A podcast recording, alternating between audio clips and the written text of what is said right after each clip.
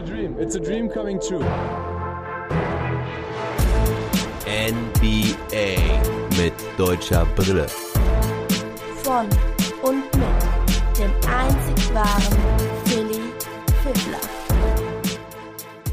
Trash Talk Table. Los Angeles Lakers, Dennis Schröder und der Westen. Da gibt es heute einiges zu sprechen und da habe ich mir eingeladen, meinen LA Lakers-Experten, den Benny, den Major Majoron. Majoron. Guten Abend, lieben da Majoron, ist hm. egal. Guten Abend, liebe Damen und Herren, sagen wir jetzt einfach mal. Guten Abend, liebe Sportsfreunde. Ja, es ist Freitagabend, es ist Trash Talk Table Zeit und der Major und ich sind bereit. Wir gehen jetzt den ganzen Westen durch von oben nach unten, machen so eine Art Power Ranking oder wir, ja, wir wollen, es ist kein richtiges Power Ranking, aber wir sagen, wer sind denn für uns eigentlich Contender? Wie sehen wir so ein bisschen die, ja, wie sehen wir die Abschlusstabelle? Wo landen die Lakers? Dann reden wir nachher noch ein bisschen mehr über die Lakers, über wie das so funktioniert mit Drummond, Gasol, Harrell, sind LeBron und AD bereit für die Playoffs? Ist Schröder bereit für die Playoffs? Was geht überhaupt mit Schröder und was geht mit Schröder nächste Saison? Also, wir haben einiges zu bequatschen. Major, bist du bereit? Sowas von ready und auch sowas von ready für die Playoffs. Bin auch mhm. bisschen, bisschen Regular Season müde, muss ich gestehen. Ich habe jetzt mhm. nicht so extrem viel in, in letzter Zeit geguckt, deswegen ich freue mich umso mehr, dass es eigentlich mit dem Play-In, dass es jetzt eigentlich mhm. bald schon losgeht und ja. ich habe richtig Bock auf Play-In, auch wenn LeBron und Luca irgendwie keinen Bock haben. Ja. Ich habe ich hab Bock auf Play-In. Play-In wird geil im Osten und im Westen. Das wird gut. Ja, ich freue mich da auch tierisch drauf. Also ich konnte es ein bisschen nachvollziehen, was LeBron und Luca gesagt haben, weil die Regular Season ist tough, nicht nur für die Spieler, sondern auch für uns Fans, oder? es ist äh, absolut. Äh, der Schedule ist so tough. Ja, auch hier, also ja, mit meinem NBA mit deutscher Brille Projekt, äh, jede Nacht irgendwie tausend Spiele, immer hier Back-to-Backs ähm, von unseren sechs Teams mit deutscher Beteiligung spielen durchschnittlich vier irgendwie. Und äh, ja, ich freue mich auch, wenn jetzt, also ich freue mich jetzt auf diese letzte Woche, wo dieses Playoff-Puzzle sich so zusammenfindet. Es ist ja noch ziemlich viel offen, ne? deswegen werden wir jetzt auch kein tiefes Playoff-Bild zusammenmalen, wie, wie es denn jetzt sein könnte bis hin in die letzte Runde. Aber wir wollen einfach generell so mal sagen, wer für uns denn den Weg so in die Finals schaffen könnte.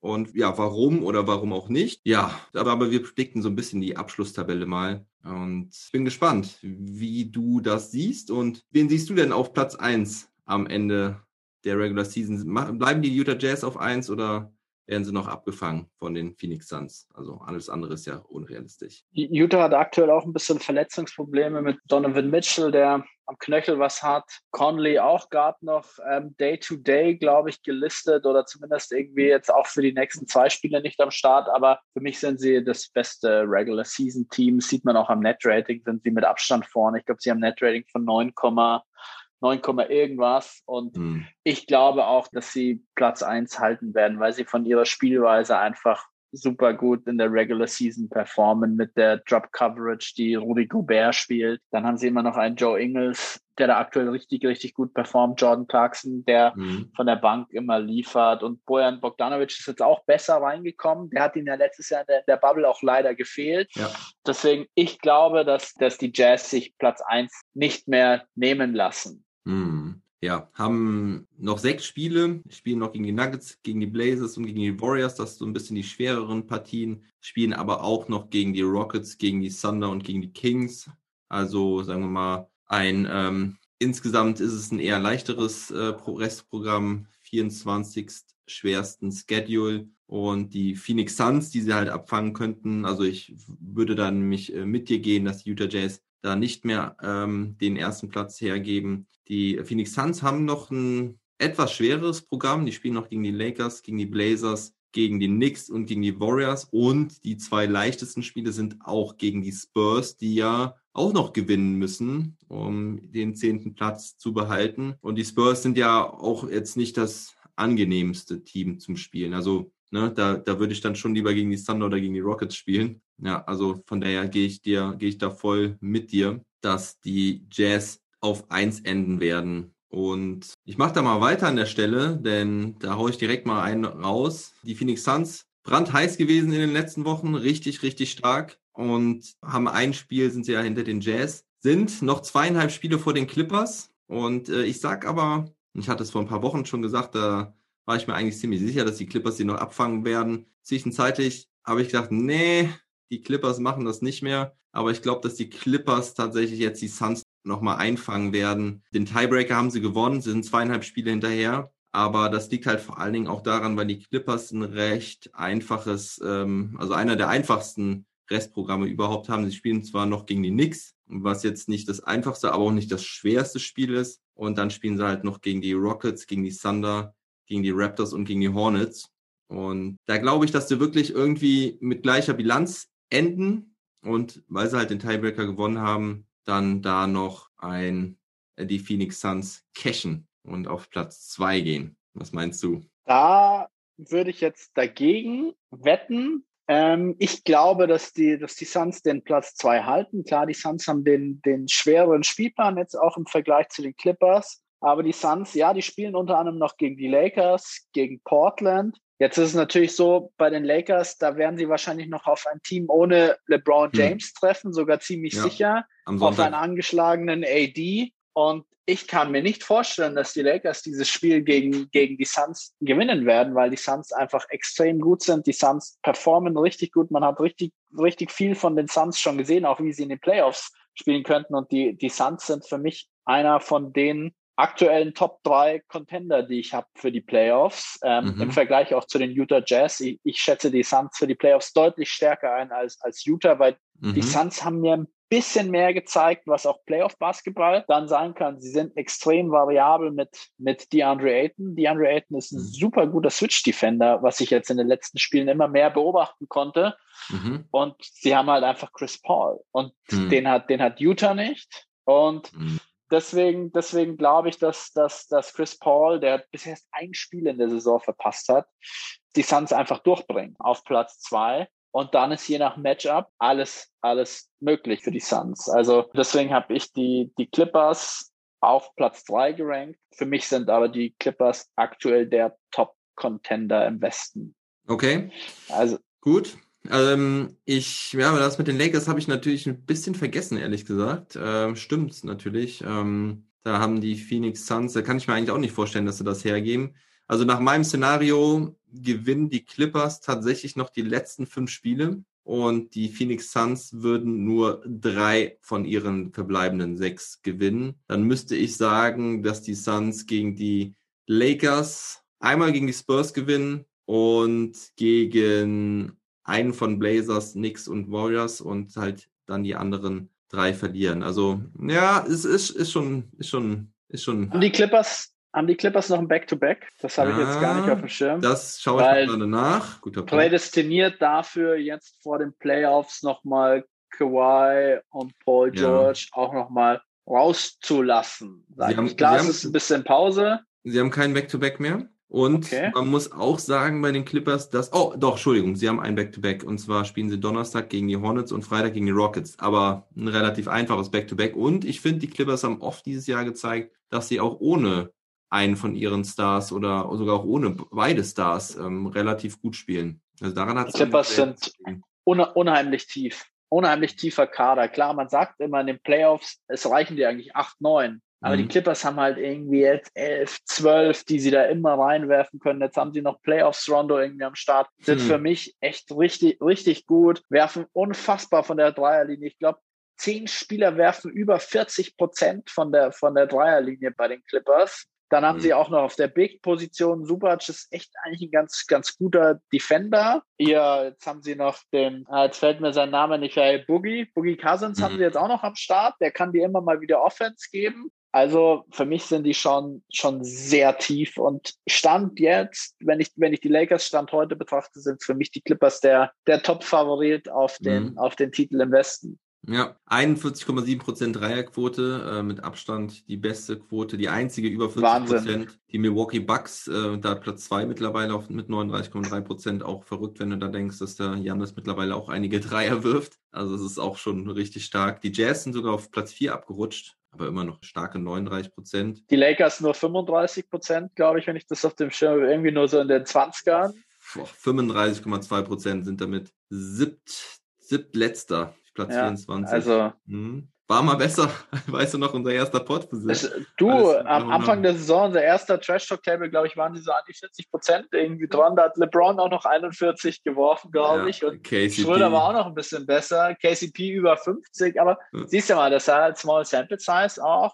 Mhm. Und ihr, die Clippers haben das über die ganze Saison ein Shooting gemacht. Also Paul Mhm. George spielt echt eine krasse Regular Season. Also man hat so das Gefühl, seine Schulter ist, ist komplett, also seine beiden Schultern muss man ja Mhm. bei ihm auch dazu sagen, ähm, er ist komplett da. Und Kawhi ist halt immer auch ein bisschen unterschätzt durch seinen Spielstil, aber er liefert dir auch halt konsequent. Mhm. Jetzt mit einem Ballhändler dann auch noch Rondo da irgendwie reinbringen. Ich finde find Terrence Mann finde ich auch nicht so schlecht. Der, der, der, der macht sich echt ganz gut. Also echt gut, gutes Team. Mhm.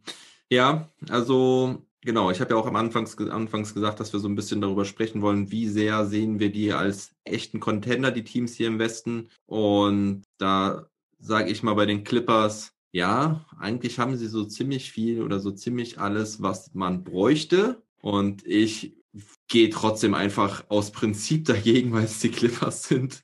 Ganz ehrlich, ich bin einfach, ich, ich hate da jetzt ein bisschen ab, aber ich glaube, irgendwie setzen sich wieder zu sehr unter Druck. Ich sag keinen Respekt, wenn sie es schaffen in die Finals, ähm, in die, auch in die Conference Finals überhaupt, wenn sie diesen Schritt als Clippers Franchise mal schaffen, über die, die Conference Semifinals zu kommen. Ich glaube aber irgendwie nicht wirklich dran. Paul George, Spieler, den ich in, der, in seiner frühen Karriere extrem gefeiert habe, mag ich ja mittlerweile aus mehreren Gründen nicht mehr. Auch wenn ich echt heiden Respekt davor habe, was er da abliefert äh, teilweise. Aber irgendwie habe ich das Gefühl, er wird wieder choken. Und ja, Kawhi mit fehlenden Leaderqualitäten, also ne, was, was diese Teamchemie angeht. Und tja, irgendwie glaube ich wieder, dass sie in der zweiten Runde rausfliegen. Wie auch immer das Matchup aussehen wird. Ja, ist halt so. Ne? Was denkst du, wer, wer wird das, wer wäre das schwerste Matchup Für die Clippers? für, für die Clippers? Hm. Also du musst natürlich schon irgendwie die Flügel verteidigt bekommen. Und Ja, haben sie ja zwei gute Flügelverteidiger. die Clippers. ja, ich meine das andersrum, dass der Gegner Ja, halt, die anderen, ja. ja, dass genau, die ja. halt Kawhi und Paul George rausnehmen müssten. Und wenn du mich natürlich so fragst, äh, wichst du mich natürlich ein bisschen ähm, auf, äh, auf dem falschen Fuß, weil da fällt mir also erstmal nicht so irgendein Team ein, was mit zwei Flügelverteidigern. Siehst, siehst du, gell? Ja, das ist eben genau das, ja. Dorian Finney-Smith und Maxi Kleber. ja. Ja, ja, Es, es vielleicht wirklich, Ich- ich- vielleicht ich- echt am ehesten, ne? ist nicht so abwegig, muss ich, muss ich gestehen auch. Ähm, aber du kannst halt dann Doncic, du kannst halt Doncic immer durch Paul George oder Kawhi verteidigen lassen und das ist schon echt für Doncic auch nicht so Mhm. geil. Ja, stimmt. muss man auch sagen. Aber ja, wir haben es ja letztes Jahr in der Bubble gesehen. Ich meine, die Mavs hatten ihre Chance. Sie brauchen halt einen extrem starken Christaps dann Mhm. auch dafür. Genau. Er wird sozusagen, er wird das Zünglein an der Waage Ja. für, für die Mavs in den Playoffs sein. Ja. Aber ich, ich sehe echt so kein Team, das die Clippers so stoppen kann, außer, außer die Lakers. Die Lakers, ich wollte es gerade sagen, ne? Ich meine, die haben natürlich einige Optionen zum Verteidigen mit LeBron, KCP, wen haben wir da AD. noch? Ja, AD. Den haben sie noch im Flügel, den man da draufstellen kann. Ja, Ku- Kuzma, aber Kuzma, Mhm. Kuzma ist okay, ist besser geworden diese Saison. Irgendeiner fehlt mir da aber noch, oder? Matthews. mm, Sie haben, sie haben Markeith Morris haben sie noch, den sie als Body Ja. auch noch hinstellen können. Der verteidigt auch nicht so schlecht. Matthews ist, ist zu klein aus, aus meiner Sicht. Ja, ja ich, Ähm, gegen, aber- gegen Paul George könnte ich es mir halt äh, stellenweise schon vorstellen, aber genau aus, aus dem Spiel zu nehmen, ich glaube, da müsste schon LeBron, LeBron, ja, KCP ist eigentlich auch ein bisschen zu schmächtig. Ja, es ist auch, auch für die Lakers nicht ganz ohne. Aber ich glaube, als Team könnten sie es halt auch ganz gut äh, auffangen, auch wenn die Lakers sehr viel gestruggelt haben. Wenn sie eins gezeigt haben dieses Jahr, ist, dass sie zumindest äh, phasenweise extrem gut verteidigen können. Ja, also wenn ich mir ein Matchup, also da dann ein positionsgetreues, positionsgetreu in Anführungsstrichen ein Matchup wünschen könnte, würde ich sagen, AD muss Kawhi verteidigen und LeBron muss Paul George verteidigen. Mm, ja. Und genauso muss es andersrum eigentlich auch passieren. Ich glaube auch, dass Kawhi muss AD verteidigen. Ja, Und das, das, das ist für beide Seiten, das ist extrem tough. Das, ich glaube, LeBron ist der, der Gewinner der beiden Matchups, weil ich glaube, dass Paul George LeBron auch nicht halten kann. Also sofern LeBron wieder der LeBron wird, der mhm. vor der Verletzung war. Und ich glaube, dass LeBron Paul George auch kalt stellen kann in, in der Defense. Also ihm traue ich an beiden Enden zu, das, das, das Ding für sich zu entscheiden. Mhm. Okay, ja, ist auf jeden Fall eine spannende Sache. Fit müssten sie natürlich auch beide bleiben, was generell so ein extremer X-Faktor ist dieses Jahr. Also wir haben es jetzt über die ganze Regular Season gesehen. Ich habe ein bisschen Angst da vor den Playoffs, dass es da ähnlich weitergehen könnte, weil gerade dann wird ja noch mal mehr angezogen. Gut ist, finde ich, in der ganzen Konstellation jetzt, wurde ja auch viel über das Play-In-Tournament abgehatet. Du hast dich eben schon als dafür ausgesprochen, dass du dich darauf freust. Ich freue mich auch darauf. Aber ich glaube, für die Playoffs ist es auch in, insofern gut, weil es den Teams und den Spielern nochmal eine Woche zur Re Regeneration gibt. Ne? Ah. Oder halt auch nicht. Und dieses Team, das ich auf Platz 7 habe, die hätten diese Woche, die würden sie gut gebrauchen. Ja, deswegen, mhm. also das kann auch ein Nachteil sein für Platz 7. Du kannst normalerweise dann echt ein bisschen, du könntest theoretisch Pause machen, ein bisschen und musst eigentlich sofort dann ins Play-In gehen, ja. Und ja. wenn es doof läuft, musst du das über zwei Spiele auch noch machen. Ja, also es ist, ich finde es geil, aber für den, der dann auf Platz 7 irgendwie rauskommt, verstehe ich schon auch, dass es auch nicht so optimal ist. Wenn du das erste Spiel gewinnst, ist es, glaube ich, wieder okay, als siebte oder acht Platzierte, wenn du da nur ja. ein Spiel hast. Ja, weil dann hast du immer noch, äh, glaube ich, vier, fünf Tage Pause, die du gut nutzen kannst und hast vor allen Dingen nochmal so einen mentalen Push, wenn du das, dieses Do-or-Die-Game gewinnst, ne? Weil das ist, also ich glaube, mental kannst du da ganz gut rausgehen. Körperlich, wenn du natürlich über die zwei Spiele gehen musst, ist es extrem schwer. Aber dafür finde ich halt auch diese Abstufung der Platzierung wieder ganz gut, ne? Dass du als Siebter und Achter es in einem Spiel schaffen kannst, als Neunter oder Zehnter, dass du dann noch in die, die, den wirklich harten Grind gehen musst mit zwei Spielen. Ja, also ich, ich finde es auch super, das sollte im, im, nächsten Jahr auch so fortgesetzt werden. Ich fände es halt nur gut, wenn du so eine, so eine Beschränkung drin hast, weißt du, so zwischen Platz acht und neun dürfen nicht mehr als irgendwie mhm. drei Siege sein oder sowas, weil es könnte halt wirklich mal bitter sein, dass, dass du irgendwie sechs oder sieben Siege voraus bist, aber dann es trotzdem nicht in die Playoffs schaffst, weil du verlierst dann irgendwie zwei Spiele. Also ich finde, mhm. da sollte, sie sollten da so einen Korridor machen, in dem es möglich ist, dann über Platz neun und zehn noch ein Play-in-Tournament zu erreichen. Und wenn in, wenn in diesen Korridor keiner reinkommt, dann war's das, weil ansonsten könnt, könnte da das Gap auch schnell mal groß werden. Also du siehst es ja jetzt hier in der Tabelle auch das Gap zwischen Platz vier und fünf. Das sind sechs Spiele. Ja. ja das ist schon ein großes Gap. Das haben wir jetzt glücklicherweise in der, in der normalen Tabelle haben wir das nicht. Also es ist im Osten ist es, ist es relativ krass. Also klar, du hast auch zwischen sieben und acht so ein kleines Gap. Im Westen hast du auch kein großes Gap jetzt zwischen, ja, wobei zwischen Portland und San Antonio sind auch nochmal sechs ja. Spiele. Also ich finde, du solltest da einen Korridor öffnen. Das fände fänd ich wiederum aus einem Grund nicht so gut, weil was ich daran an der ganzen Sache so interessant finde an dem Play-In-Tournament ist, dass du halt das Tanking reduzierst, was halt in den letzten Jahren wieder extrem stark geworden ist, ja, weil ja. Philadelphia hat es vorgemacht äh, mit dem Process und guckst du dir an, ne? Die Thunder, die Timberwolves, ähm, nee, die Timberwolves nicht, die, die Thunder, die Rockets und äh, die Pistons. Also, das ist halt echt nicht mehr schön, ne? Die Magic jetzt auch, die, die wollen ja echt nur noch verlieren. Und du hast halt nicht mehr so ein Team, wie du es halt vor ein paar Jahren hattest mit den Sixers, sondern mittlerweile hast du halt vier, fünf Teams. Und wenn du das ja. jetzt, wenn du dieses Gap hast, und äh, ja, stell dir vor, du hast jetzt so, so ein Gap von sechs, sieben Spielen zwischen Platz acht und Platz neun, jo, dann tanken die halt ab äh, neun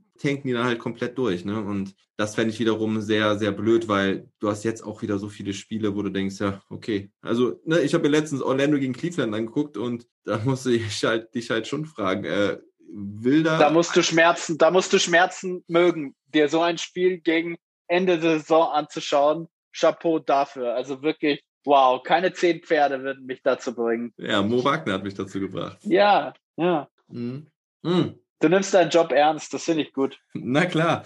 Aber wenn ich schon mal so ein bisschen am Abhaten bin über die, die Clippers, dann mache ich doch mal bei den Phoenix Suns weiter und äh, mache mich vielleicht ein bisschen unpopulär, aber ich sage auch, dass die Suns nicht in die Finals kommen. Also ich rede hier immer von den Conference Finals jetzt. Und, ähm, ja, Chris Paul, Hut ab, Respekt. Vor allem, ich äh, feiere ihn total, auch wenn ich, auch wenn er einer der Spieler ist, den ich eigentlich ähm, gerade zu Beginn äh, seiner Karriere nicht mochte. Also er war mir immer zu arrogant. Ja, also war mir unsympathisch. ist wirklich, seitdem er von den Rockets weg ist, äh, mag ich ihn eigentlich erst so, was heißt so wirklich, aber respektiere ich das, was er da macht. Vegan Lifestyle hat es echt geschafft mit, äh, keine Ahnung, 36 ist er jetzt, ne, glaube ich. Mhm. Also pff, vom Worst Contract in der NBA zum MVP, Fragezeichen. Also wirklich, was er da abliefert, allererste Sahne. Aber eins hat er mir halt auch noch nicht bewiesen, dass er wirklich in dem letzten entscheidenden Spiel, in dem Game 7, den entscheidenden Game Winner macht. Weil er hat viele Spiele gewonnen, er hat viel Force Quarter, dicke Eier gezeigt, aber bei den Thunder hat er letztes Jahr im Game 7 gegen die Rockets äh, das, das entscheidende Ding nicht gemacht. Bei den Rockets war er gut, da hat er sich dann verletzt.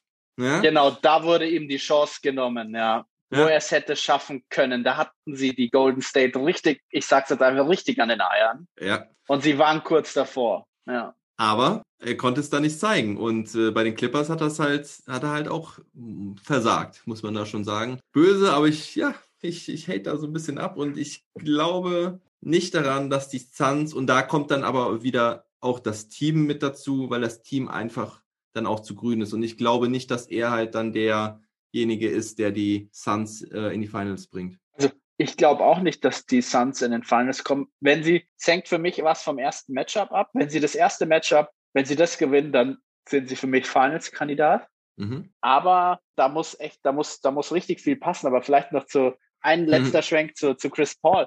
Ja. Der, der letztes, der, der nächste die Spieleroption. Mhm. Ich glaube, irgendwie für 46 oder 47 mhm. Millionen. Absurd hoch. Mhm. Ich könnte mir eine Möglichkeit vorstellen, dass er aussteigt und dass er dann ein Two-Year-Contract kriegt, wo er mehr garantiert bekommt. Hm. Er, insgesamt mehr, also mehr als 60, ja. über zwei ja. Jahre. Ja. Ja, ja. Dass, er, dass er zwei Jahre und 60 macht. Ja, klar. Also ich würde ich es ihm zutrauen. Also wirklich, dass der Typ, der wird nicht alt. Also Wahnsinn. Ja, Nicht verletzt, spielt immer. Also ich, ich könnte es mir vorstellen, dass, da, dass das theoretisch eine Option wäre.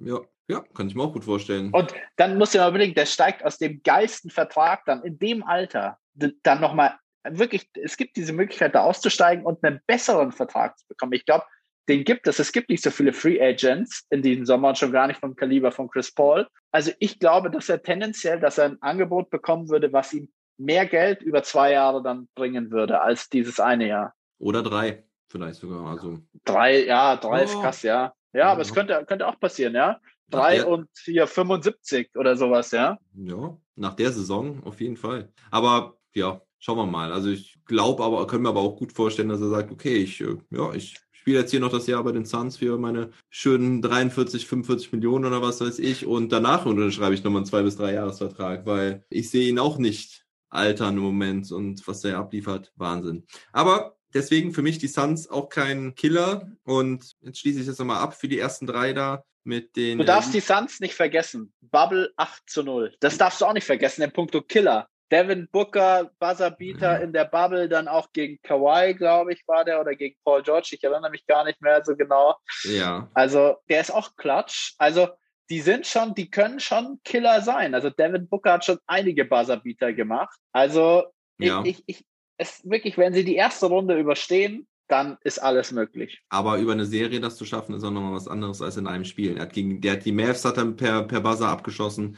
Ja, richtig, gegen die äh, Clippers in, ja. ähm, im letzten Spiel, da, es war über Paul George. Ja. Und eine zweite Hand war da auch noch äh, an seinem Arm dran.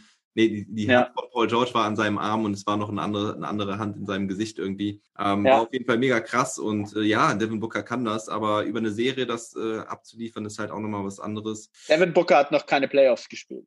Genau. Das ist halt, genau. Und deswegen hat es noch nicht gezeigt, aber ich könnte, ich, ich, ich traue ihnen auf jeden Fall was zu und ich finde das Team, Team gut aufgestellt. Die sind extrem jung, außer hier Jay Crowder und Chris Paul. Ich wollte gerade sagen, wer hat außer Jay Crowder noch Playoffs gespielt? Frank Chris Timmons. Paul, ja. Ja, ja, ja. Chris Paul, ja. Jay Crowder, aber ich glaube sonst Aiton nicht, äh, Bridges nicht, ja, Saric.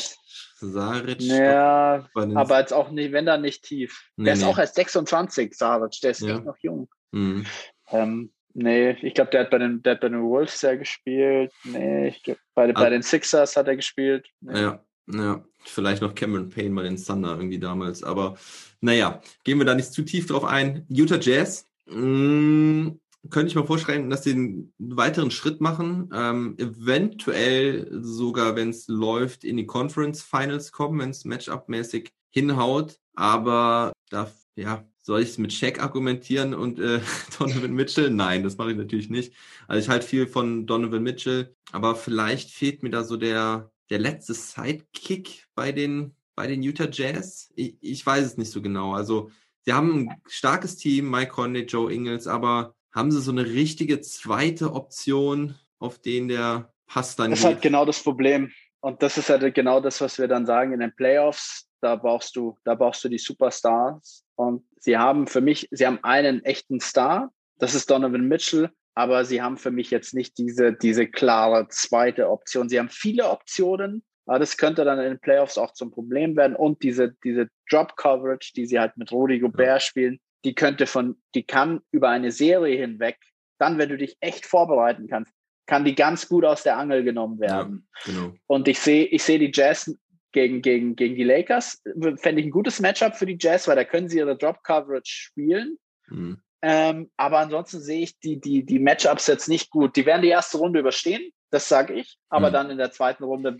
wird Schluss sein. Also ich glaube nicht, dass, dass Donovan Mitchell so über sich hinauswachsen kann, dass er und dass Conley nochmal so kommt, ich kann es mir nicht vorstellen. Also mhm. gutes Team, aber für mich kein Contender. Ja. Und das mit Gobert ist für mich halt auch der zweite Punkt, dass er halt ähm, ja einige Limitierungen hat und wie du schon sagst, das mit der Drop Coverage, ähm, das äh, auch offensiv ist halt irgendwo ja in, in eine Limitierung, wenn du ihn halt ähm, da vorne noch drin Kein Wurf. Ja, ja, ja er hat keinen Wurf, also Brauchst du halt das nicht, äh, brauchst du nur unterm Korb halt verteidigen, dann machst du es da wieder eng und ähm, naja. In der Regular Season funktioniert das, weißt du, da funktioniert das richtig gut, da kannst du dich jetzt nicht so drauf vorbereiten, da spielen die immer ihren selben Stiefel und das klappt.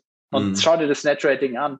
Aber in den Playoffs, wenn du dich darauf vorbereiten kannst, wie du, wie du Gobert im Pick and Roll einfach attackieren kannst, das geht nicht, nicht lang gut über, über zwei Serien. Mhm. Ja, also, du siehst die Clippers dann ja auf Platz 3 oder meinst du, die werden noch von den Denver Nuggets abgefangen? Nee.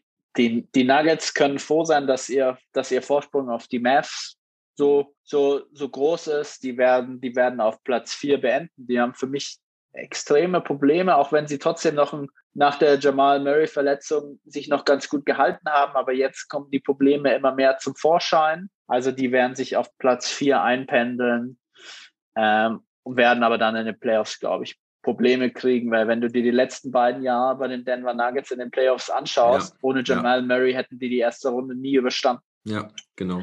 Das Two-Man-Game also, zwischen den beiden sehe ich auch so wichtig und elementar für den Playoff-Erfolg und das wird es dieses Jahr einfach nicht geben. Schade, schade, schade. Ich habe mich sehr darauf gefreut und tja, ich sehe da leider auch keinen tiefen Run. Jokic wird wird, glaube ich, wahnsinnig spielen, wird, glaube ich, wahnsinnig abliefern, aber ja. alleine wird er, wird das halt zu schwer haben. Er wird Gordon, glaube ich, echt gut einsetzen können. Auch Michael Porter Jr. wird, glaube ich, ordentlich spielen, aber vielleicht schaffen sie auch die erste Runde. Wobei, nee, nee, da kommt mein blaues Herz durch.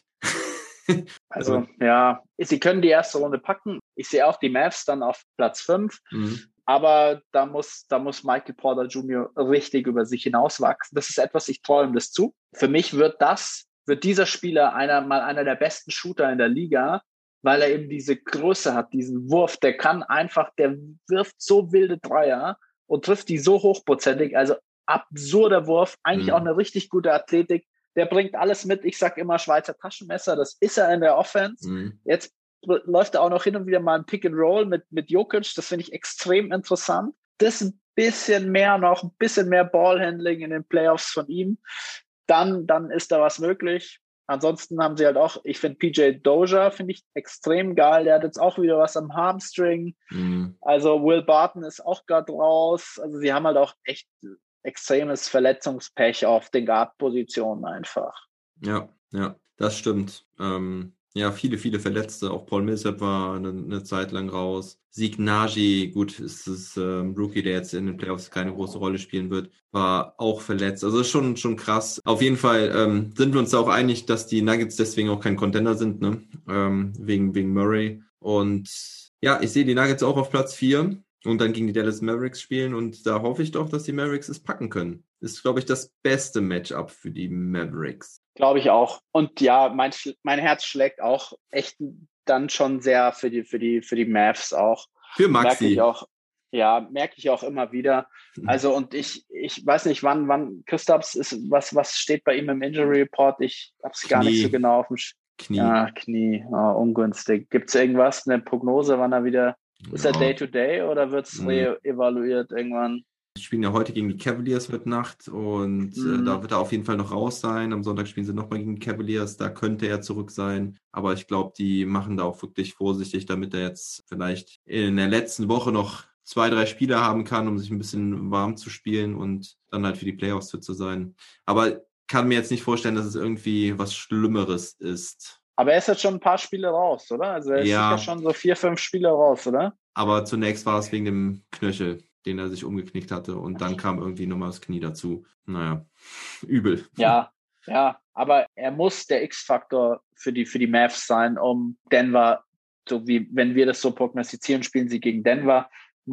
Du schlägst, glaube ich, Denver nur, wenn, wenn Christaps am Start ist und wenn er sein, sein Spiel auch abliefert. Ja. Weil ich, ich sehe, ich sehe bei Denver niemanden, der ihn da auch so verteidigen kann. Also das wird auch ein großes Problem auch sein. Also wenn der auf der, auf der fünf dann spielt, was ja auch immer mal wieder vorkommt, dann zieht er halt Jokic immer wieder raus an die Dreierlinie und dann ist so viel Platz für, Mhm. für Doncic. Also das, das wird echt ein X-Faktor werden. Also ich, und ich hoffe auch, dass die Mavs es machen. Ja. Die Mavs haben andererseits natürlich so ein bisschen Problem, Jokic zu verteidigen, aber insgesamt sahen sie eigentlich gegen die Nuggets auch immer ganz gut aus in den letzten zwei Jahren, wenn alle fit sind, wenn auch Boban vielleicht noch ein bisschen ähm, Contribution leisten kann. Der hat nämlich gegen Jokic eigentlich immer ganz gut abgeliefert. Aber warum wir auch sagen, dass die Mavericks Fünfter werden, ist natürlich auch, weil sie den, ja, den zweiteinfachsten Restschedule der Liga haben. Ich habe gesagt, zweimal Cavaliers, dann spielen sie noch gegen die Grizzlies. Das wird noch das schwerste Spiel, wobei sie da auch zwei Siege bislang eingefahren haben. Der letzte war zwar sehr glücklich, aber dennoch. Und dann halt die Raptors, die Pelicans und am letzten Spieltag die Timberwolves. Also die sind dann auch, Ja. also die, die, die Raptors und die Timberwolves sind dann auch schon im Tanking-Mode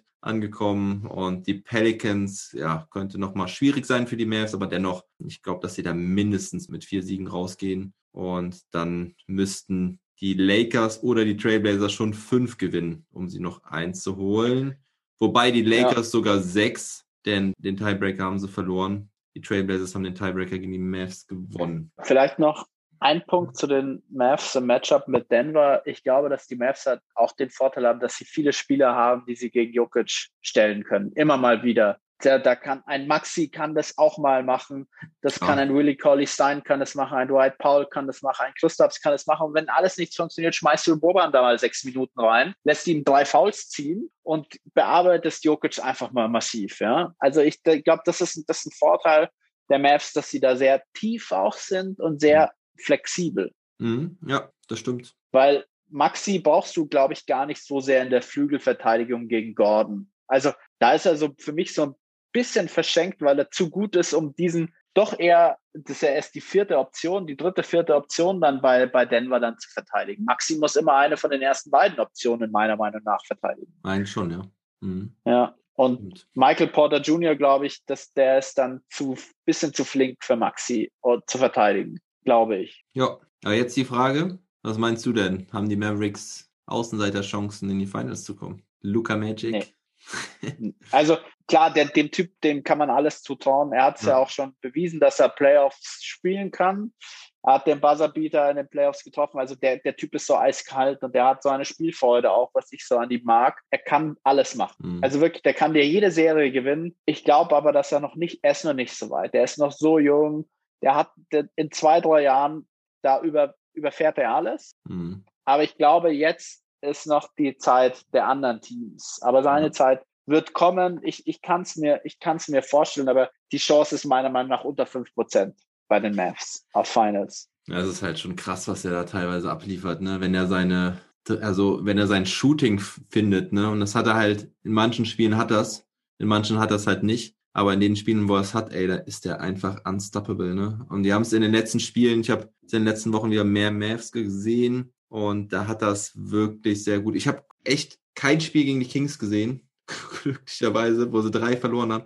Aber sonst haben die alles gewonnen. Die haben alles gewonnen. Ne? Also in den letzten 17, im Moment, in den letzten 20 Tagen haben die acht Spiele gewonnen und dreimal gegen die Kings verloren. Es ist, es ist verrückt. Ich meine, waren ja. jetzt auch nicht die schwersten Spiele dabei, muss man auch sagen, aber ich habe da einen Fortschritt gesehen, gerade was auch mit der, was der, äh, was den Druck auf den Ball angeht. Also wenn die gegnerischen Teams anfangen zu trappen, ihn zu doppeln, da lief der Ball sehr gut bei den Mavs. Also das war immer so ein bisschen problematisch. Und ähm, das macht mir echt ein bisschen Hoffnung. Und wenn der dann wirklich diese Spiele dabei hat, also wenn er in der Serie von sieben Spielen in vier seinen Wurf findet, dann gewinnen die Mavericks diese vier Spiele, weil es ist, es ist unfassbar. Also der haut der teilweise so ein Touch von draußen, von weit draußen, pff, unglaublich. Ja, er muss diese, er muss diese Balance finden.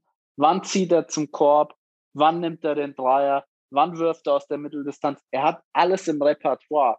Ich glaube, sein Spiel, Spiel steht und fällt mit der Balance und der Ausgewogenheit, alles zu machen. Mhm. Also immer wieder was Neues einzustreuen. Weil manchmal hat er das, da zieht er viermal in Folge von der Dreierlinie ab und mm. wirft vier Bricks. Mm. Und das, das darf ihm in den Playoffs nicht passieren. Er muss wirklich attackieren, er muss aggressiv sein, aber er muss sich auch seine Stepbacks einfach nehmen, um die Verteidigung dann auch wirklich zu verwirren. Mm. Ja. Und das, das ist das, was er halt so gut kann, seine Bewegung. Mein Gott, der ist so langsam, aber der ist so clever ja. Der nimmt den Körperkontakt auf. Er hat natürlich auch die Masse, er hat diesen Touch. Also er ist, ja. er ist unfassbar clever. Merkst du halt, der hat halt mit 16 schon, schon bei Real Madrid in der Euroleague rumgezockt. Mhm. Das, das siehst du halt jetzt noch mehr, dass er halt gefühlt einfach schon, der ist halt kein Drittjahresspieler mehr. Für mhm. mich ist er halt ein Fifth-Year-Player mittlerweile. Mhm. Ja. Und das, das, das macht ihn halt so einzigartig, ja.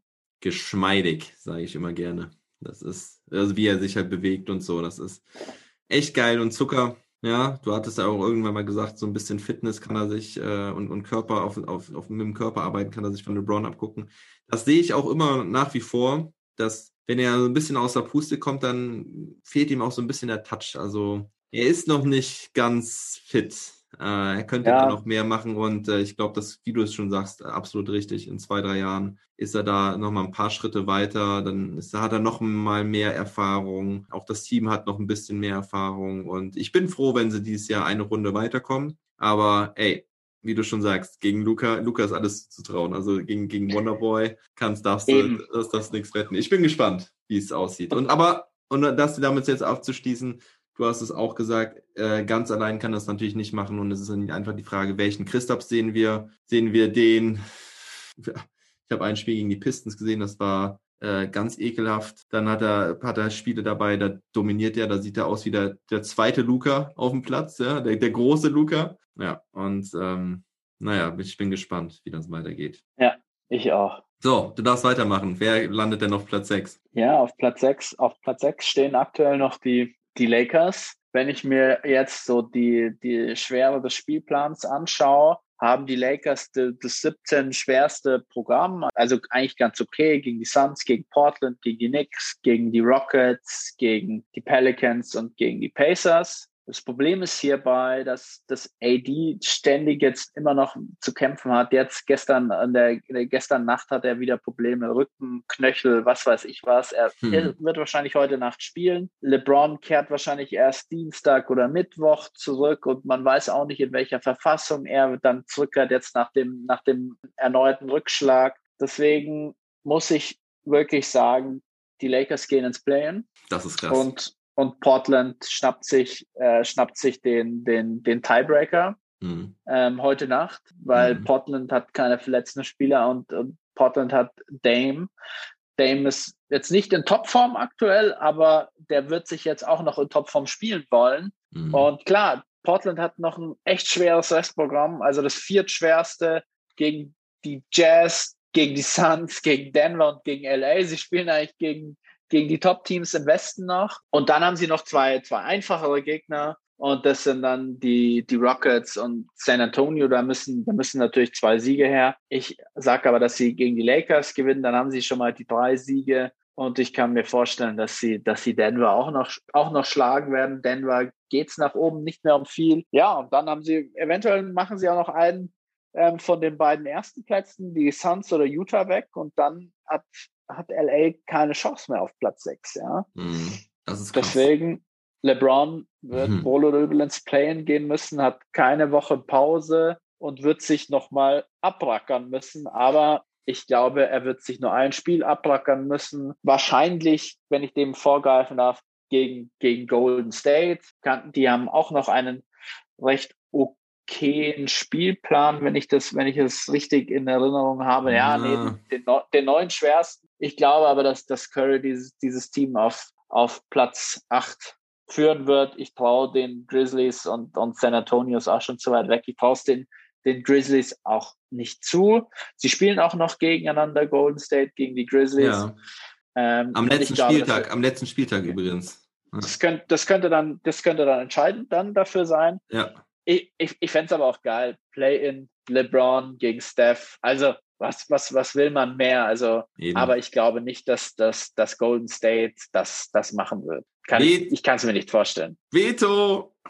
Ich sag, boom, die Warriors ziehen auf Platz 7, also die Lakers raushauen in einem Spiel. Steph Curry überrennt die Lakers. Also eigentlich, Da muss er 50 Punkte machen. Da muss er 50 Punkte machen. wenn ich da äh, rational rangehe und darüber nachdenke, äh, kann das eigentlich gar nicht klappen, weil wenn man denkt, dass die Lakers so eine gute Defense haben und sich eigentlich nur auf Steph Curry konzentrieren müssen. Aber ich, ich würde sogar Geld drauf wetten, wetten. Ähm, natürlich müsste die Quote da stimmen, aber irgendwie, also, ich weiß nicht, es ist total crazy und irrational, aber ich bin heute eh so ein bisschen gegen, gegen, gegen, ähm, gegen das Normale und ich sag, ey, die Warriors hauen die Lakers überraschend raus. Die Lakers gucken doof in die Wäsche und LeBron ist tierisch abgefuckt. Äh, AD ist nicht fit. Weil die Frage ist, und da reden wir gleich noch drüber, ich, ich stelle es nur jetzt schon mal an, das Thema, wie spielen die Lakers dann überhaupt gegen die Warriors? Spielen sie dann mit Drummond und Davis, was bisher nicht gut funktioniert hat? Was ist mit Marc Gasol? Äh, was ist mit Montrezl Harrell? Also wie sieht die Rotation da aus? Ähm, wie sieht die Starting Five aus? Ist Schröder fit? Deswegen sind das alles die Punkte, die wir gleich in Ruhe Ja. besprechen werden. Ich möchte gerade nur den Take nochmal zu Ende bringen, indem ich halt sage, ja, du hast es ja auch gesagt, die, die Lakers gehen auf sieben, meine ich auch. Äh, sie spielen dann gegen die Warriors, sehe ich genauso, dass die Warriors sich spätestens am Let im letzten Spiel gegen die Grizzlies durchsetzen. Und dann kommen die Lakers, gewinnen dann aber das zweite Spiel, weil ich da dann die Qualität von den Spurs und von den Grizzlies nicht so hoch sehe, dass sie halt die Lakers in einem entscheidenden Spiel schlagen können. Die Lakers würden somit auf Platz 8 gehen und dann hätten wir auch dieses Matchup Jazz gegen Lakers in der ersten Runde. Das wird auf jeden Fall spannend, vor allen Dingen gegen nicht ausgeruhte Lakers. Naja, wenn das so eintreffen würde, das wäre krass, oder? Das Ja. geil. Ja, ich glaube aber auch, dass die Lakers sich im Duell mit den, mit den Suns auch schwer tun würden. Und wenn, wenn die Suns, das ist das, worauf ich hinaus wollte, wenn die Suns in der ersten Runde die Lakers rausschmeißt, dann traue ich den Suns das Western Conference Finale zu. Ja, Weil dann bist du so gehypt, du hast den Meister rausgekegelt. Ich glaube, da geht dann im ersten Playoff-Serie von Devin Booker und von Aiton und so, da geht nochmal so ein Ruck durchs Team, glaube ich. hm, Für mich stehen und fallen diese Playoffs im Westen mit LeBron James. hm. Wenn LeBron in Form ist, wenn er zurück ist, dann wird er den Westen überfahren. Das, das, das sage ich jetzt einfach. Klar, er braucht AD, aber wir haben es zu oft schon gesehen, er kann es auch alleine schultern. Und das ist so, ich habe mein Vertrauen in den Playoffs einfach immer in LeBron. Immer. Und deswegen davon wird, davon wird der gesamte Westen abhängen. Ist total krass von einem Spieler, von einem Team, das aktuell auf Platz 6 steht, hängt für mich der ganze Playoffs-Baum ab im Westen. Hm, hm. Ja, und ich stinke weiter ab und sag, habe ich ja auch jetzt schon mehrmals gesagt, dass äh, ich die Lakers nicht mehr als Titelfavoriten sehe. Ich habe jetzt eben, wie gesagt, die ersten vier schon genannt, die für mich kein echter Contender sind. Auch die Mavericks sind für mich kein Contender. Äh, die Trailblazers im Übrigen auch nicht, ähm, weil da schon was fehlt. Wobei ich denen sogar jetzt noch Au Außenseiterchancen geben würde, weil ich, wie gesagt, bisher noch keinen habe, den ich es wirklich äh, so ganz tief. Ja, aber die traue. verteidigen halt nicht. Portland kann halt nicht verteidigen. Das, Also- das, ist, das ist das Problem wohl dann wahrscheinlich, ja, genau. Und bei den Lakers, ja, sehe ich es halt auch nicht so hundertprozentig. Ich habe ja schon mal gesagt, dass ich glaube, dass AD so der letzte Hunger fehlen könnte. Dass er sowieso eine ziemlich scheiß Saison mit sich schleppt und dann auch vielleicht nicht so ganz an sich glaubt nach dieser Saison. LeBron wird ihm da sicherlich gut zureden, aber der hat auch, glaube ich, schon ein bisschen mit sich selbst zu kämpfen. Die haben lange Zeit die Saison gesagt, du siehst ihm seinen Jahrgang 84 nicht an. Der spielt wie es eben auch ähnlich bei Chris Paul äh, eben gesagt wurde, für sein Alter einfach ein Wahnsinn ab. Aber mhm. jetzt nach dieser langen Verletzung, jetzt muss er nochmal liefern. Also er kann sich nicht ausruhen zum Ende der regulären Saison. Die Lakers haben doch zwei Back-to-Backs. Also da bin ich auch mal gespannt, wie sie da mit umgehen werden, denn sie spielen Dienstag gegen die Knicks, Mittwoch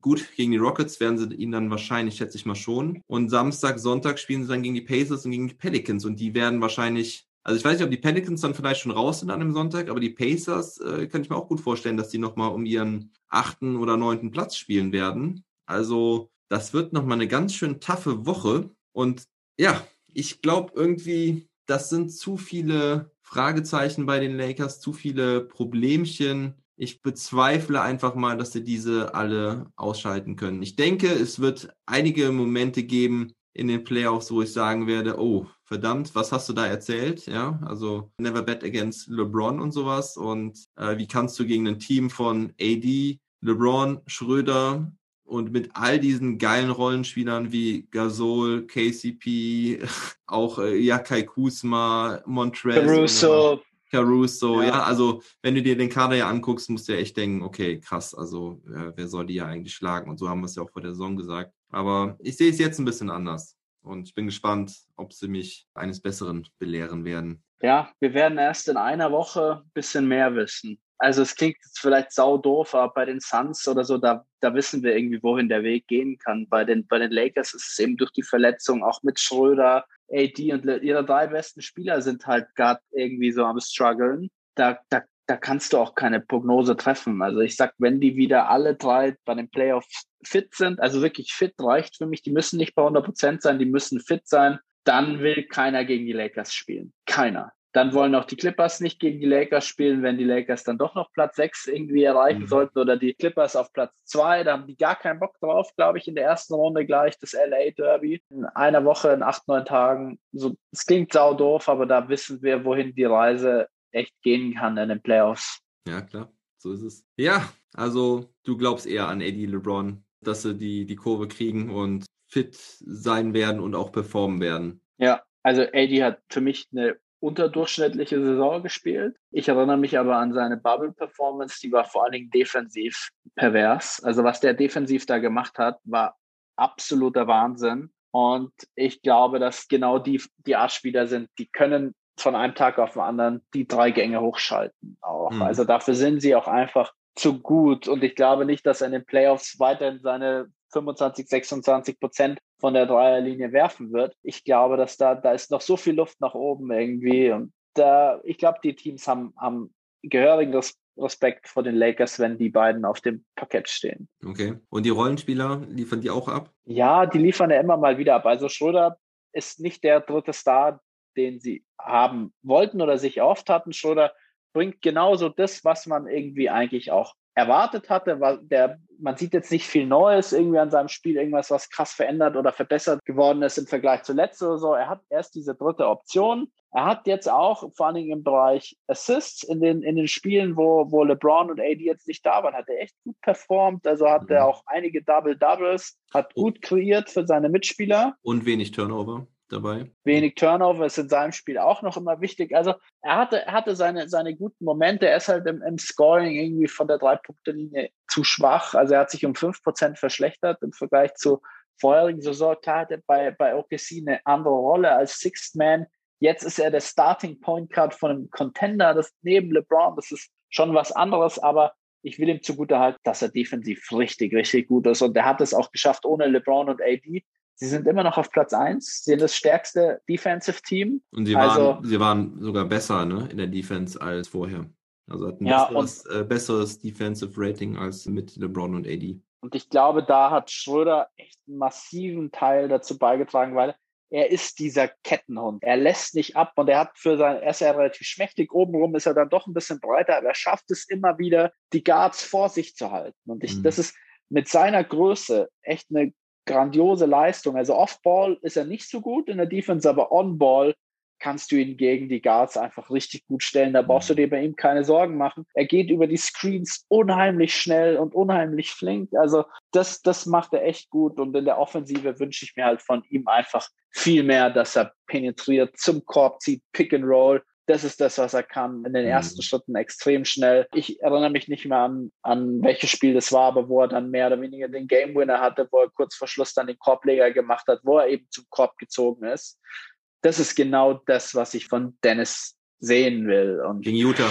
Gegen Utah war gegen, das. Genau, genau. Das, das, ist, das ist genau das, was er, was er bringen muss. Und ja, jetzt ist halt bitter, dass er zum zweiten Mal in dieser Saison jetzt im, im Covid-Protokoll ist. Also mhm. du hast es ja auch schon irgendwie, glaube ich, angesprochen. Es ist nicht ganz nachvollziehbar, was für eine denke, Dennis da an den Tag legt und auch dieses Interview, das er in den deutschen Medien da vor DPA und Süddeutsch und sowas gegeben hat, wo er dann auch noch Preis gibt, ja, ich und LeBron sind mhm. die einzigen, die noch nicht geimpft ist und nur um dann vier Minuten später nochmal zurückzuholen, ach übrigens, ich weiß es bei LeBron, ich, ich weiß es eigentlich gar nicht zu 100 Prozent. Mhm. Also ich finde, das ist albern und ich finde, er wird da, er ist da echt ein schlechtes Vorbild auch und der hat also man weiß jetzt nicht, ob er Corona hat oder nicht. Das ist alles unklar. Geh Aber ich glaube, wenn er ja, wenn ja. er geimpft worden wäre, müsste er auch eigentlich ja nicht mehr ins Protokoll, glaube ich. Also man liest und hört da wenig, aber deswegen, ich finde es ich find's nicht gut.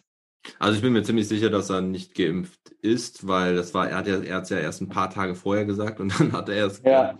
Und dann kam er ins Protokoll und ich bin mir auch ziemlich sicher, dass er es hat, weil er direkt halt 10 bis 14 Tage raus war. Ob er jetzt Symptome hat, ist nochmal die andere Frage, weil dann muss er auch noch länger raus sein. Ich bin echt gespannt, wie sich das halt auf seine Leistung auswirkt, ne? weil das ist jetzt die große Frage. Ist er wirklich krank oder hat er, ist er halt einfach nur, hat er das Virus und ähm, steckt es gut weg? Ne? Weil wenn ja. er wirklich krank ist, dann kann er eigentlich in den nächsten zwei, drei Wochen wahrscheinlich nicht richtig performen. Also kann vielleicht spielen, aber du hast es bei so vielen Spielern gesehen, die e-, echt erst ihre Zeit gebraucht haben, um zurückzukommen und das in der Regular Season. Und dann reden wir nicht von Playoffs, wo du jedes Spiel bis zum allerletzten raus musst. Und Schröder hat seine 40 Minuten fast gespielt jetzt äh, demnächst. Mm, mit dem vollen Kader LeBron und AD würde das dann vielleicht wieder relativiert werden auf 34, 35 Minuten, aber das ist ja nicht so, dass er irgendwie ein Rollenspieler ist, der irgendwie 12, 15 Minuten Gas geben muss auf dem Feld, sondern halt richtig. Er hat Career High in den Minuten. 32, irgendwas. So viel mhm. hat er mhm. noch nie gespielt über die Saison gesehen in seiner Karriere. Also, das mhm. zeigt natürlich auch, dass er eigentlich mehr ist als ein Rollenspieler. Aber das lag natürlich auch daran, dass er jetzt in letzter Zeit deutlich mehr Minuten gehen musste als mit LeBron und mit AD. Ja, also es ist äh, sehr spannend, ja, ich äh, kann dir da nur beipflichten, auch was die ganze Sache Vorbild angeht und so. Ich habe dieses Interview auch gesehen und er sagte ja, was ich wiederum auch so ein bisschen nachvollziehen kann, ist, dass er halt sagt, er versucht ohne viel Medizin und so auszukommen. Da bin ich auch ein Freund von. Ich bin auch jemand, der nicht gerne eine Kopfschmerztablette nimmt und so weiter und so fort. Aber bei Impfen ist halt einfach, ja, da steckt bei ihm, glaube ich, einfach Glaube, die Wissenschaft, ja, und äh, dass, dass äh, einfach viele Leute nicht darin vertrauen, dass Wissenschaftler und Mediziner ihren Job machen und das ist, warum gibt es Impfungen, ja, warum sind so viele ekelhafte Krankheiten, die die Menschheit fast ausgelöscht haben, äh, ausgestorben? Ja, das liegt halt daran, weil einige kluge Köpfe sowas wie Impfstoff entwickelt haben. Und, ja, muss ich auch sagen. Also, also Wissenschaft, Wissenschaftler und Mediziner sind für mich die absoluten Rockstars unserer Zeit genau, aktuell. Genau. Also wirklich, das sind die Menschen, denen glaube ich alles, weil die da so, die arbeiten so akribisch dran und die haben so viel dafür getan, dass wir jetzt da sind, wo wir sind.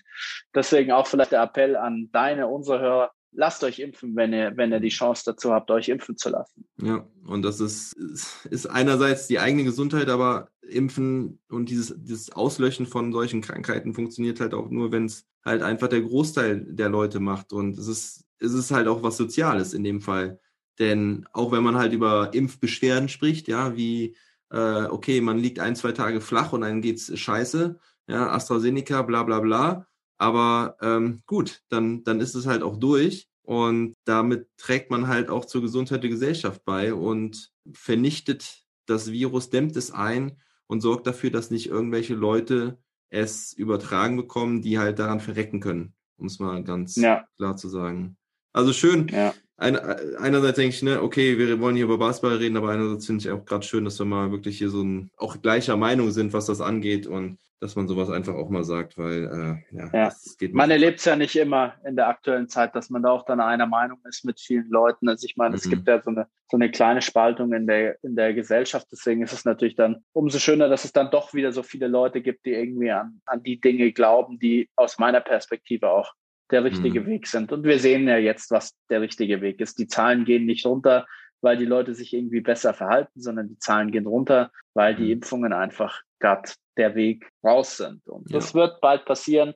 Nächstes Jahr haben wir hoffentlich wieder volle Hallen im Basketball. Aha. Wir werden ja schon in den Playoffs in den USA. Die USA sind halt schon ein bisschen weiter. Werden ja. wir auch schon deutlich mehr Fans haben und darauf, darauf freue ich mich auch. Mhm. Und das Playoffs ohne Fans wäre doof und deswegen gut, dass, dass wir jetzt mittlerweile schon so weit in der Pandemie sind, dass wir jetzt schon auch über Fans bei den Playoffs und jetzt auch schon in der Regular Season irgendwie, dass sie am Start sind. Und das ist krass, ne? Also wenn du da die Spiele guckst und auf einmal wie die Fans, also ich finde ja auch die Fans, du merkst so richtig, wie die voll Bock haben und wie irgendwie 5000 Fans da die Halle zusammenschreien. Das hast du vorher bei 30.000, äh, bei, bei 20.000 nicht gehört, ne? Ja, also, es macht Spaß. Also ja. ich, ich freue mich auch wieder, wenn ich wenn ich hier in München mal wieder in den, in den Audi Dome, oh, Vorsicht Werbung, ähm, gehen kann und mir einfach mal wieder ein Basketballspiel mm. live anschauen kann. Da ich habe da tierisch Bock drauf und vielleicht funktioniert es ja auch schon jetzt zu den Playoffs jetzt in, in Deutschland. Vielleicht kriegen wir da ja vielleicht 1000 Zuschauer zugelassen, aber ich mm. glaube es nicht. Aber ich würde mich freuen. Natürlich nur unter Einhaltung aller Sicherheitsmaßnahmen, Sicherheitsrichtlinien, auch Maske dann in der Halle immer tragen und nicht so unter der Nase. Mhm. Also da sollte man dann schon auch Vorbild sein. Ja, sehe ich genauso. Aber gut, reden wir jetzt noch mal ein bisschen über Schröder. Ja, haben wir ja jetzt auch Impfung, Corona war jetzt kacke wahrscheinlich, also war jetzt dumm gelaufen irgendwie. Es ist, wie es ist, aber wir wollten ja auch noch mal kurz über seinen Vertrag sprechen, weil ich erinnere mich noch gut, dass ich so ein bisschen der Außenseiter mit meiner Meinung war, dass ich gesagt habe, Herr Schröder, ich glaube, er gambelt auf sich selbst und wird die Vertragsverlängerung nicht unterschreiben, auch wenn es irrational ist. Und viele, ich habe ja auch mit dem Airball-Podcast zum Beispiel gesprochen, schöne Grüße an euch, wo ich mich schon fast überzeugen lassen habe, ja, es ist ja eigentlich dumm, wenn er diesen, diese Vertragsverlängerung nicht ähm, unterschreiben würde. Er ist bei den Lakers, einem der geilsten Teams oder sagen wir mal so, einer der traditionsreichsten Franchise die traditionsreichste Franchise mit den Celtics zumindest zusammen in der NBA, in der Basketballgeschichte. Dass er den Vertrag nicht unterschreibt, ist eigentlich verrückt, aber so tickt er halt. Und ich finde es halt auch irgendwie ein bisschen geil, dass er da auf sich selbst gesetzt hat. Und das, denke ich, ja offensichtlich der Fall ist. Man wusste ja nicht so ganz genau, war der Vertrag komplett garantiert, vielleicht nicht ganz, vielleicht nicht das letzte Jahr, das könnte auch vielleicht ausschlaggebend gewesen sein, aber er hat definitiv jetzt noch nicht verlängert. Und ja, wie siehst du das denn? Was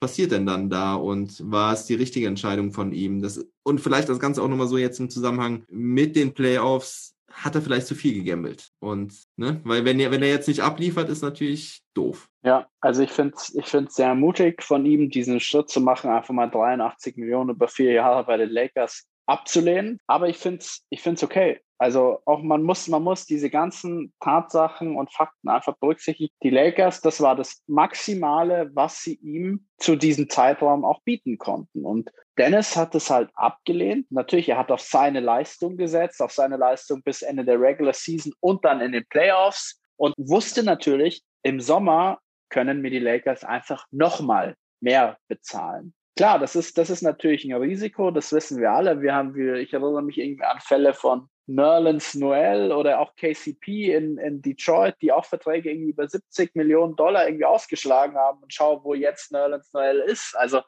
das, das gibt es, das glaube ich jetzt bei, bei Schröder nicht, aber Schröder. Äh, ganz kurz, ganz, ganz kurz muss ich einhaken, bei Nerlens Noel hat es aber nichts mit einer Verletzung zu tun gehabt. Ja, ja, das war, das er stimmt. hat äh, bei den Dallas Mavericks hat er das Vertragsangebot abgelehnt, weil er noch mehr wollte und äh, raffgieriger war ähm, und hat dann einfach überhaupt nicht geliefert bei den Mavs. Also es hatte nichts mit der Verletzung. Das stimmt, ja. Ah, aber, aber, aber es gibt ganz viele andere Beispiele. Ähm, ja. Das wollte ich nur an der Stelle äh, richtig stellen. Ja, hast, hast absolut recht. Also es ist, es ist ein Gamble, es ist ein Gamble auf sich, aber er weiß natürlich auch, die Lakers können ihnen im Sommer, die Lakers haben kein Cap, die Lakers kriegen keinen Spieler, seines Kalibers für die Mid-Level-Exception. Die werden sie nicht bekommen. Dennis weiß es und Dennis weiß es auch, dass die Lakers ihn im Sommer durch seine Bird Rights können sie ihm theoretisch einen Max geben. Mhm. Das, er wird keinen Max bekommen, aber er könnte einfach noch mal mehr bekommen. Er könnte 25 pro Saison kriegen. Er könnte die 100 Millionen auf vier Jahre garantiert bekommen. Dennis weiß das und Dennis setzt halt auf sich selbst. Bevor er jetzt ins Corona-Protokoll gehen musste, hätte ich mhm. gesagt, ja, das hat er eigentlich ganz gut gemacht, er hat das Team ganz gut angeleitet, ohne LeBron, ohne AD. Jetzt ist es halt extrem bitter, dass er wieder im Protokoll ist, dass man nicht weiß, hat er Corona, hat er nicht. Wie kann er in den Playoffs performen? Also, also ich glaube, dass, dass die Chancen eher stehen, dass die, so, ich sag 75 Prozent, dass die Lakers ihn im Sommer halten werden. Aber für mich gibt es auch ein, zwei Szenarios, wo die Lakers sich nach einem Ersatz umschauen und ich er würde da auch gleich einen ins Spiel bringen, auch direkt mit einem Vertrag und das wäre eben Kyle Lowry, wahrscheinlich mhm. der begehrteste Free Agent im Sommer. Kyle Lowry ist der bessere Point Guard, auch aktuell noch als Dennis Schröder. Er wird es auch noch nächste Saison sein. Und jetzt stell dir mal vor, Kyle Lowry kriegt jetzt, ich glaube, er ist 35 oder 34. Die Lakers geben ihm 30 Millionen über drei Jahre. Mhm. Klar, das ist jetzt nicht sonderlich viel pro Jahr, aber er könnte sich denken, ah, vielleicht nochmal um den Ring mitspielen. Ja, und wenn die Lakers da die Möglichkeit haben, dann machen sie das und dann sagen sie, ciao, Dennis Schröder. Ja, verstehe ich, absolut. Ähm, apropos an der Stelle würde ich gerne nochmal nennen, dass ähm, die Philadelphia 76ers sehr mit Kyle Lowry weiterhin in Verbindung gebracht werden. Also die Sixers sollen sich wohl sehr um ihn bemühen wollen im Sommer. Ähm, aber hast du denn auch so ein Szenario für Schröder, was denn mit ihm dann passieren könnte, wenn das tatsächlich der Fall sein sollte? Sign and Trade? Naja, ich glaube nicht, dass das, ja, ja, könnte, könnte passieren. Ich glaube, die, ich glaube, die Lakers würden Kyle Lowry auch nur über einen Sign and Trade bekommen, weil ich glaube, die Lakers haben gar keinen Platz mehr im Cap. Hätten mit, nicht mal mehr diese. Mid-Level Exception wäre halt ah, noch. Ah, okay, dann hätten sie genau diese Mid-Level Exception. Okay, das wird vielleicht noch gehen. Bei Schroeder hat man immer wieder die Knicks, weil die Knicks haben im Sommer den Cap, hm. dem mit dem sie ihn auch dann bezahlen könnten. Also ich kann mir Schröder schon mit, mit Randall irgendwie bei den Knicks und so, also ich könnte es mir schon vorstellen. Also ich glaube, dass im Sommer ein Team wird so verrückt sein, Dennis das zu bezahlen, was er will, weil im Sommer gibt es nicht viele Free Agents.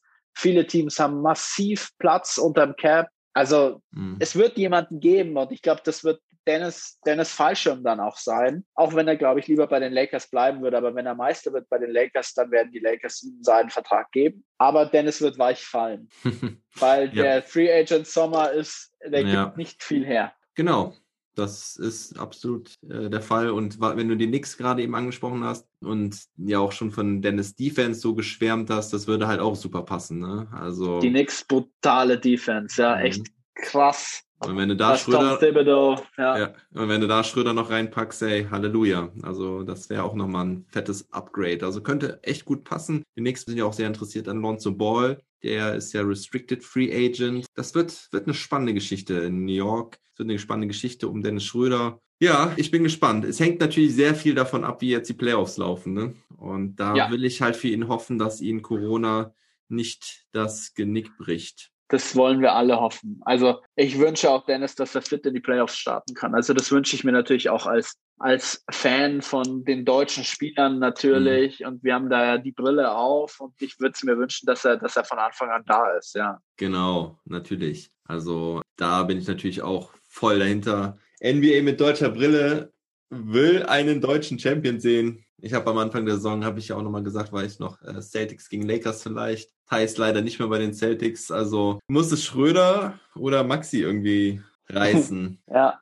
Die anderen sind raus. Also die Wizards äh, bei allem äh, Respekt auch für, für Westbrook und Beal. Nee, Easy Bunker wird es, glaube ich, auch nicht. Ja. Aber ich, ich traue den Wizards, ähm, Play-In, traue ich ihnen was zu. Alles. Also wirklich, das, das, also Russell Westbrook und Bradley Beal, ich glaube, keiner in Play-In will gegen die Wizards spielen, weil die können einfach, die macht, können einfach ihre 150 Punkte jede Nacht auflegen. Die, können die, sind, die sind Wahnsinn. Die können jedes Spiel gewinnen, äh, definitiv. Ja. Ne? Also äh, gerade im Play-In, dafür sind die, glaube ich, absolut gemacht, mal so ein, zwei Spiele abzureißen. In der Serie wird es halt schwer dann, ne? Aber krass. Also was, was, was, das ist unfassbar. Es ist wirklich unfassbar. Ich bin ja alter Westbrook-Hater und ich glaube halt auch, dass er ähm, in der entscheidenden Situation besser den Ball in Bradley Beals Hände gibt oder sogar eher in Robin Lopez, keine Ahnung. Aber äh, ja, aber, aber was der halt über 47,5 Minuten abreißt, ist verrückt, richtig krass. Ja. Letzte Frage, gerade nochmal zu den Lakers. Wie siehst du denn die, ich habe es eben schon mal angesprochen, ähm, Drummond, Gasol, Harold Davis, diese ganze Big Man-Rotation. Und ich gebe dir eine Zahl dazu mit. Ich habe es nämlich mir heute nochmal angeschaut, denn ich muss sagen, ich habe kaum Eye-Test bisher gehabt dazu. Andrew Drummond und Anthony Davis zusammen. Aber wenn du dir die beiden in der Two-Man-Combination anguckst, sie haben bislang 164 Minuten zusammengespielt und da stehen ganz, ganz viele Minus davor. Minus 11,4 Punkte per 100 Possessions, also im Net-Rating. Alle Quoten gehen runter, sogar Rebounds holen sie weniger, mit 1,5 weniger Rebounds. Das Einzige, was positiv sind, ist, sind die Blocks und die Field Goal Attempts, aber sie haben plus 0,9 Field Goal Attempts mehr, aber machen auch 3,2 weniger Field Goals. Also ist echt richtig, richtig schlecht. Was meinst du dazu? Ja, also ich fand es zwar eigentlich ganz nachvollziehbar, dass sie Drummond geholt haben. Wenn du ihn holen kannst, dann, dann versuchst du das auch unter dem Aspekt mit den Verletzungen von AD und sowas. Das war richtig, aber Drummond darf in den Playoffs nicht starten. Also Drummond ist defensiv also es ist äh, der, der blanke Horror, der ist wie auf, auf Eierschalen unterwegs, wenn du den mit denen Pick ins Pick and Roll schickst. Also der wird nur attackiert und in der Offensive denkt er halt, er muss kreieren. Der steht ständig in ein Post-up und das ist so wild, weißt du, das ist überhaupt nicht kontrolliert. Das ist so, ah, das, mir gefällt das überhaupt nicht. Seine Abschlüsse sind der absolute Wahnsinn. Er ist gut im, im, im Pick and Roll und dann, wenn er ein LU bekommt, okay, das, das, da ist er gut aber er will viel zu viel für sich selbst kreieren und ah, also für mich hat er nichts in der Starting Five in den Playoffs mhm. zu suchen. Also für mich, da muss Marc Gasol starten. Hm. Ja. Also führt kein Weg dran vorbei. Was macht Frank Vogel jetzt? Macht, setzt er wirklich Marc Gasol wieder in die Starting Five, obwohl sie Drummond versprochen haben, dass er von Anfang an der Starter ist? Die Frage ist, haben sie ihm das wirklich versprochen? Ist das, hm. ist das, also ich, das kannst du okay. doch eigentlich nicht versprechen weil eigentlich ja AD dann in den Playoffs in der entscheidenden Phase auf der 5 stehen muss. Ja, am Ende des Spiels. Aber ja, am, e-, am, Ende des Spiels, aber dass er startet, aber das funktioniert nicht. Also der wird nur attackiert in der, in der Defense. Es ist Wahnsinn, dass die Lakers immer noch die beste Defense haben, trotz Andre Drummond. Also ich meine, Andre Drummond macht bei den Lakers irgendwie 24 Minuten pro Spiel. Und das sind halt für mich 14 zu viel. Ja, also es ist, es ist krass. Es ist echt krass und vor allen Dingen, ähm, auch wenn du die, die Werte generell anschaust, sehr viele Career-Low-Werte, wenn du jetzt mal die Rookie-Saison abziehst. Also er hat nur 12,0 Punkte, er hat nur 9,3 Rebounds. Ich meine, ne, okay, er spielt 24,7 Minuten nur, in Anführungsstrichen ja. nur. Aber wenn du es vergleichst, bei den Cleveland Cavaliers hat er jetzt auch nur 28,9 Minuten im Schnitt gespielt äh, diese Saison und hat vier Rebounds mehr geholt. Also es klappt irgendwie alles nicht so richtig. Okay, ich sehe gerade, die Quote war relativ schwach bei Cleveland äh, die Saison. Nur 47,5. Ja, weil der hat ja nur kreiert. Der, der dachte, ja. er, er wäre der Go-To-Guy.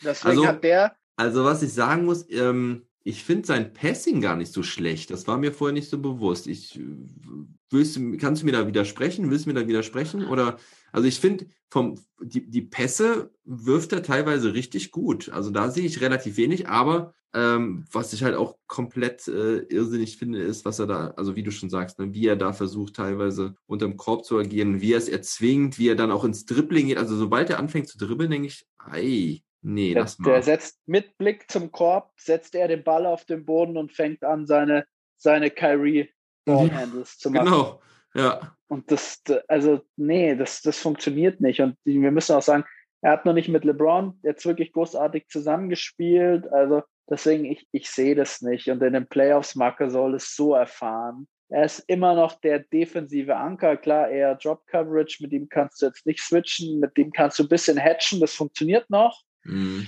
Aber trotzdem muss Marc Gasol da seine, für mich seine 18 bis 20 Minuten als Starter dann sehen. Und dann schaust du halt, um die nächste Frage zu stellen, die Lakers haben dann die Qual der Wahl, Matchup basiert.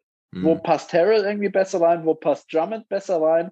Wo brauchst du vielleicht einen Body? Wo brauchst du dann vielleicht den, den, den flinken Montres Harrell, der unter dem Korb randaliert wie ein Verrückter? Also, hm. das würde ich dann als Luxussituation aussuchen. Aber der Allrounder auf der 5, dem musst du eigentlich die meisten Minuten geben von denen in den, in den Playoffs, weil hm. er Er hat, er hat den Dreier jetzt auch in letzter Zeit deutlich besser geworfen. So, das war mein Eye-Test. Ich habe Ja, doch, die doch. Statistik nicht da, aber das sah Müsste. eigentlich ganz gut. Ja, 40 Prozent wirft er, also bei 2,4 Versuchen. Also Mhm. das ist, das ist gar nicht mal so schlecht. Also ähm, Nicht schlecht. Und vor allen Dingen hat es ja. Ja. auch Anfang der Saison recht gut geklappt mit ihm, ne? Auch wenn er Gasol manche Spiele dabei hatte, wo er halt, naja, sagen wir mal, untergetaucht, klingt jetzt so negativ, aber weil er dann halt auch nicht mehr gebraucht wurde, aber er hat halt seinen Stiefel runtergespielt und das gemacht, was eigentlich sein Team brauchte. Auch Ja. wenn er dann nicht immer ganz fit war. Ne? Also es ist ein bisschen problematisch. Also ich stimme dir vollkommen zu, dass die, dass es eigentlich ein Must-Move war von den Lakers, Drummond mit ins Boot zu holen, weil sie haben dafür ja quasi nichts geopfert. Und jetzt im Nachhinein oder jetzt muss man vielleicht sagen, hei, hei, hei, vielleicht haben sie sich da aber wirklich irgendwie ein faules Ei ins Netz gelegt. Oh, da muss ich mal was für, für reinzahlen. Das ist der Spruch, der ist mir so spontan eingefallen. das kam jetzt aber so, der, die Klingel kam so schnell. Ja, der weil- Wahnsinn. Der, Weil der Spruch mir eingefallen ist und ich schon wusste, aber wenn du den jetzt äh, sag, aussprichst, dann musst du äh, direkt die Klingel reinpacken. Ja, aber es ist, es ist halt wirklich so ein bisschen, ne? weil ich glaube, Drummond, Gasol, also Gasol war ja schon ziemlich stinkig, als er dann äh, nicht mehr gespielt hat. oh ja, Also ja.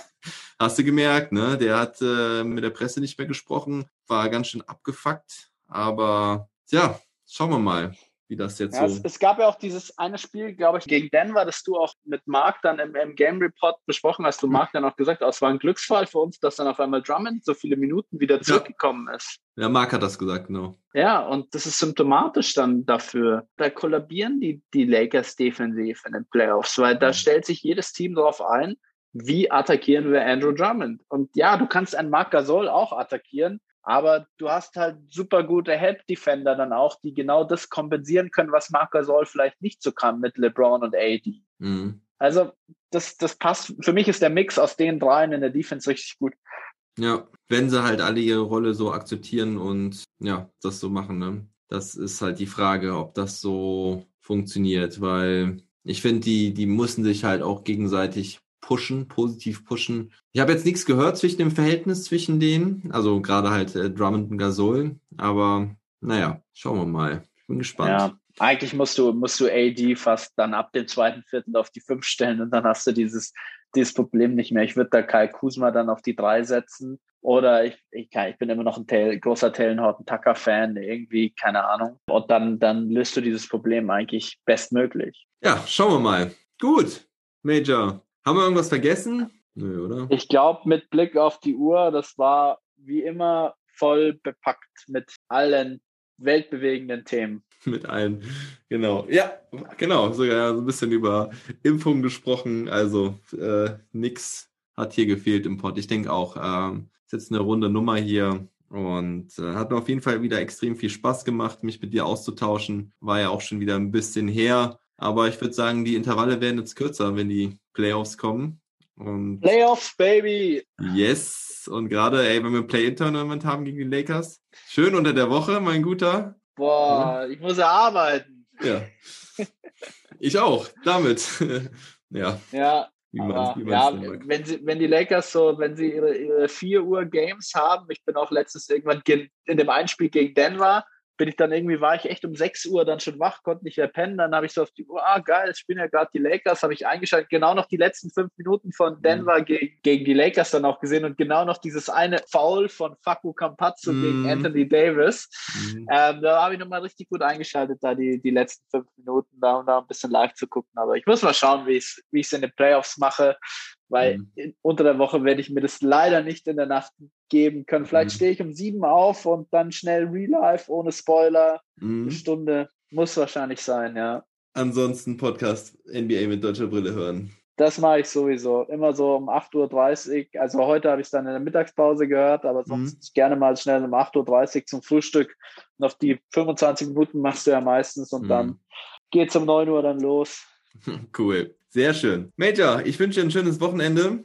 Mach's gut und. Äh, ja, äh, bleib gesund und munter. Ja, wir hören uns bald wieder. Ich bin gespannt, wie die letzte Woche bei den Lakers läuft und wir bleiben in Kontakt. Wir hören uns. Bis bald. Never stop ballin'.